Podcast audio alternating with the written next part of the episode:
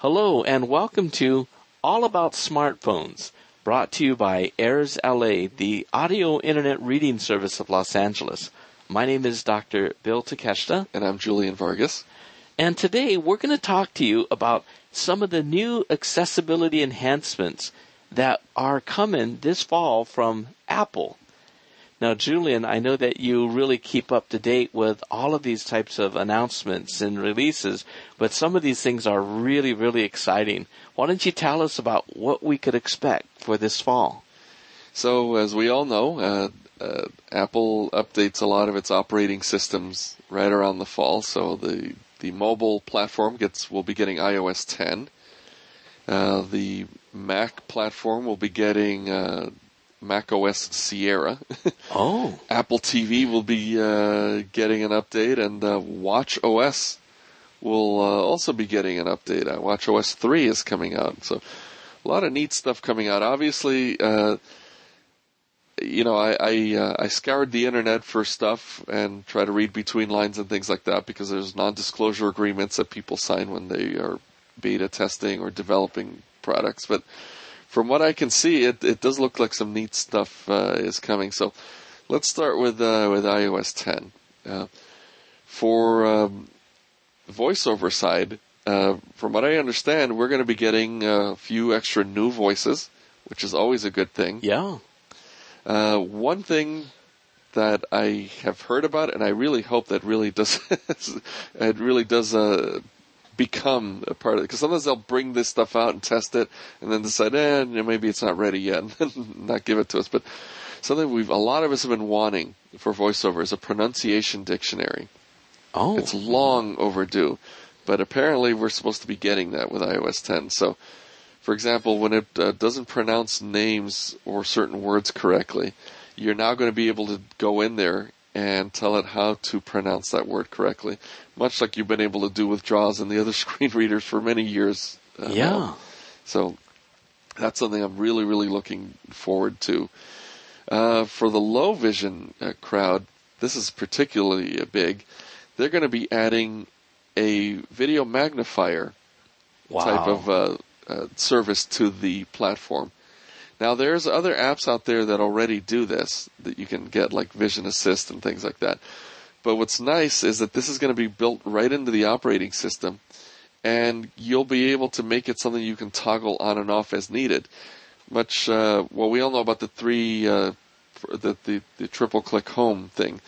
Most of us uh, voiceover users use it to turn voiceover on and off, but you can actually use it to turn on, on and off other things like the magnif- the mag- the uh, screen magnification. You can use it to turn on, on and off the inversion of colors and things like that. So this magnifier will be one of those things you can put on that list that nice. you can uh, use to uh, triple click home and turn on and off. And you, will have the ability to change the color and the contrast and, and zoom and things like that. So uh, it'll be interesting to see how this stacks up compared to the, the third-party apps that exist out there that already do these kinds of things and how it measures up against the uh, standalone video magnifiers.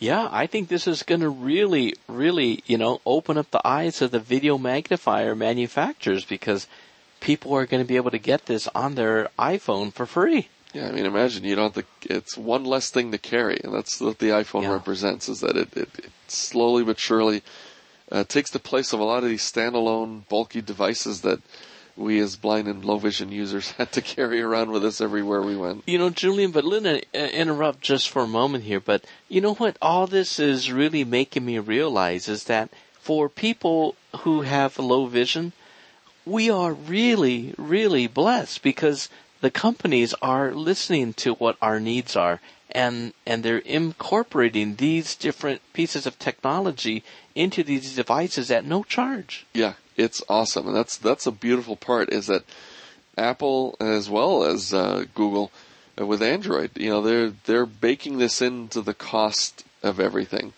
So a blind or low vision user doesn't have to pay m- more than a sighted user does to, to have an accessible device. And as this stuff gets more and more, this stuff gets baked baked into the accessibility services. Uh, you know, uh, little by little, we also don't have to buy as many specialized apps either. So Right. it's interesting to, to see how this goes uh, going forward. I know with Google, for example, they've got something called Google Now on Tap, and reportedly one of the things that it's going to be able to do is uh, if you have the camera app running and you trigger this on tap, you'll have the ability to uh, read QR codes or, or even do OCR with it. So things built into the operating system. It's just amazing. But bringing Wow. it back to Apple, yes. uh, yeah, it's it's really neat all the stuff that that gets built in. Um, something else I read that's interesting is for uh, uh, uh, people with hearing impairments. They're going. They're putting into iOS 10 something that simulates the, the teletype machines. So now you can use your iPhone to communicate with somebody uh, via phone call who has a teletype machine without having to plug in the special equipment into the phone. wow. That is nice. So they're You know, Julian, also, uh, if you could uh, talk about this, something you were telling me about earlier this morning is that with even the current iOS uh, operating system, they now have a new feature that will eliminate the blue light for people who would be using their iPhones at night to help them to sleep. Yeah, this was a pretty big deal uh, last year when iOS 9 was introduced, or, or late, some later version of it. I don't think it was there when it first launched, but it, it got put in there later. And yeah, this is the whole idea is that more and more uh, people take their smartphones to bed with them, and before they go to sleep, they'll look at Facebook, they'll read email, you know, texts here and there, whatever. And it was it's thought that all that blue light uh, messes with your ability to get a good sleep. So they introduced this uh, this mode where you can configure it that after a certain time, or you could have, toggle it so that it's always on. Uh, it's uh, softening the tones of the light that your eyes are seeing. Yeah, so essentially it's filtering that harmful blue light and it really is going to be helpful for people who have uh, retinal diseases Oh, such yeah. as uh, RP and macular degeneration. Yeah. So, So that that's already here, but they're gonna, I imagine, enhance that. Uh, there's enhancements to the color schemes for people who are colorblind, uh, and that was something that Apple uh, recently started. So uh, I hear there's going to be more of that. So really good stuff coming to iOS with with regard to accessibility, and of course uh, we'll know the final details once the uh, uh, operating system gets released in the fall. Usually uh, right around the same time that the new iPhone gets launched. So that's the stuff with the uh, with the iPhone and, and iDevices. The Apple Watch is going to be getting some uh, cool stuff. Uh, aside from the fact that it's going to be able to launch apps something like seven times faster, which I'm really looking forward to because I love my Apple Watch, but man, sometimes it's just you have to wait for certain things to launch. That's going to be nice, but something that a lot of uh, people have been wanting is the ability to check the time without having it speak it out loud. Now, for me, I use a Bluetooth earpiece, and that's solved the problem for me. But uh, some people may not want to do that. There's going to be something without Watch OS 3 that will give you uh, a taptic a way of, of telling the time. So, in other words, it gives you little taps or vibrations on your wrist when you want to check the time, so that that way uh, people around you don't hear that you're checking the time. oh, uh huh. So they they've they added that. There's going to be uh, for wheelchair users. There's enhancements coming for the activity app to kind of help you uh, log your activity uh, that way. So um, just trying to think of what else. There's some there's tons What, of what stuff other there. what other features of the uh, iWatch do you use? I, I, I do not have one, and I was just wondering what would be the main benefit of me buying one of those watches.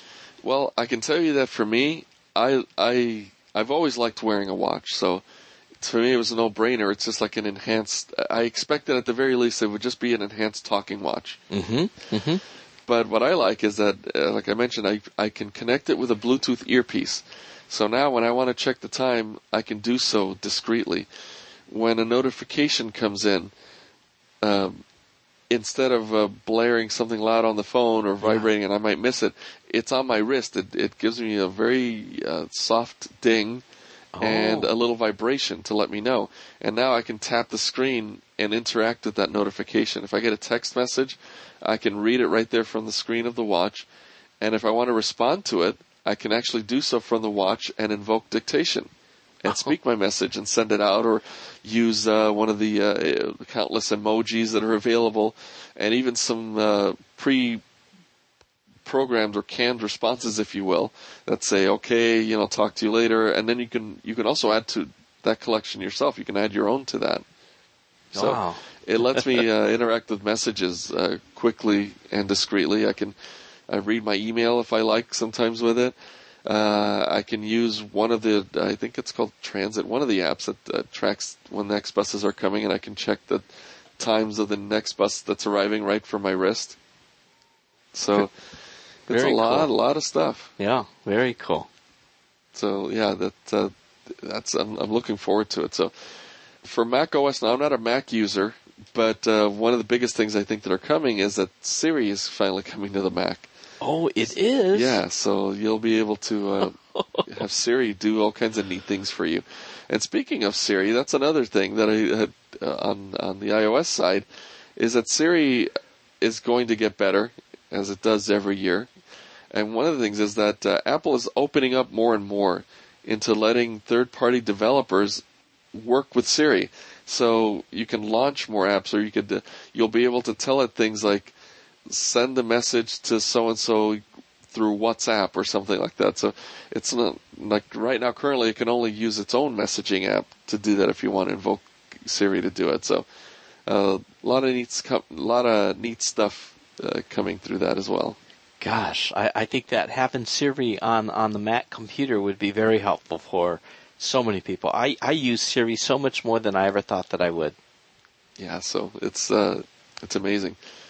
So I think that's pretty much it as far as things that I've uh, readily found available. Uh, I always say keep scanning the internet, uh, keep looking at uh, sites like AppleVis. AppleVis, interestingly enough, has relaxed its policy a little bit about discussion of beta software, while they still uh, don't like certain details being discussed. Uh, they've allowed some discussion. So uh, I've been finding some interesting threads there. So uh, go to AppleVis uh, as well. And what's nice is that you know you can find other discussions of beta software on the internet, but obviously it's all geared toward the mainstream market, not the uh, dis, uh, disability market. So I like the fact that AppleVis uh, relaxed that policy a little bit and allows people to uh, give us at least a little glimpse of what's to come. You know, Julian, I was thinking about when they do release the the next version where there will be a video magnifier built into your iPhone. Um, what do you think is the the probability that people will be buying uh, virtual reality types of goggles and using that video magnifier, having it dis- displayed in the magnified view to those goggles? Yep, I see that. Um, Google Cardboard. I I've played with that a little bit, but there are not a lot of apps that enhance what I see through it. Because I was thinking, boy, wouldn't it be nice to have something where I could uh, change contrasts or uh, do some of the fancy stuff that you find with some of the more expensive systems out there that are coming out that do this. So uh, apps like these are certainly going to help with that. And Google Cardboard is is what? It's something that you buy. Literally, is made of cardboard. That's why it's called that. but you assemble it, and if you Uh-huh. remember the old ViewMasters, yes, yeah. this is basically the modern day ViewMaster. so you put this up to your eyes, and you Oh. stick your phone into a slot, and it even has a little magnetic little thing on the side. You could click down, and it, Yeah. it'll change things. It'll interact with the phone, and uh, I've used. Uh, I've played with certain apps that have uh, virtual reality type content in there. So you literally put this on, and as you're turning around and looking at the view, you see it's as if you were really there, and and, looking around, uh, panning around with your eyes. Wow. They have somewhere you could like. Uh, it's like you're on a roller coaster and, you get, and you're Oh. sitting in the front.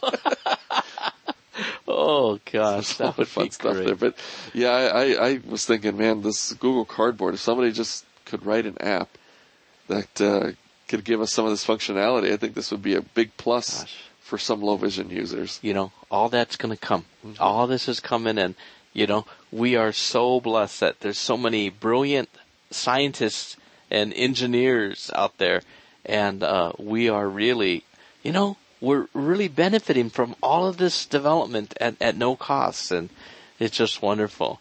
Uh, Julian, if anybody has any questions or maybe they just want to call you and talk, maybe they are an engineer and have some ideas about this Google Cardboard that they would like to get involved with, how can they reach you? Oh, absolutely. I'd love to talk to somebody about that. I can be reached by phone at area code 818 794 9554. Or if somebody wants to email me, they can do so through my website, which is www.techjv.com, www.techj as in John, V as in Victor.com. And we really want to thank all of you out there for listening to these podcasts. Airs LA has been in business now for over 10 years. We're run completely by volunteers and we appreciate any kinds of donations that you can give to us. But we'd also like for you to tell your friends or other people who have low vision about our programs and that they can now listen to all of these podcasts on their iPhone or their Android cell phone. So you can go straight to our website to get more information about that. So until next time, this is Dr. Bill Takeshita wishing you well.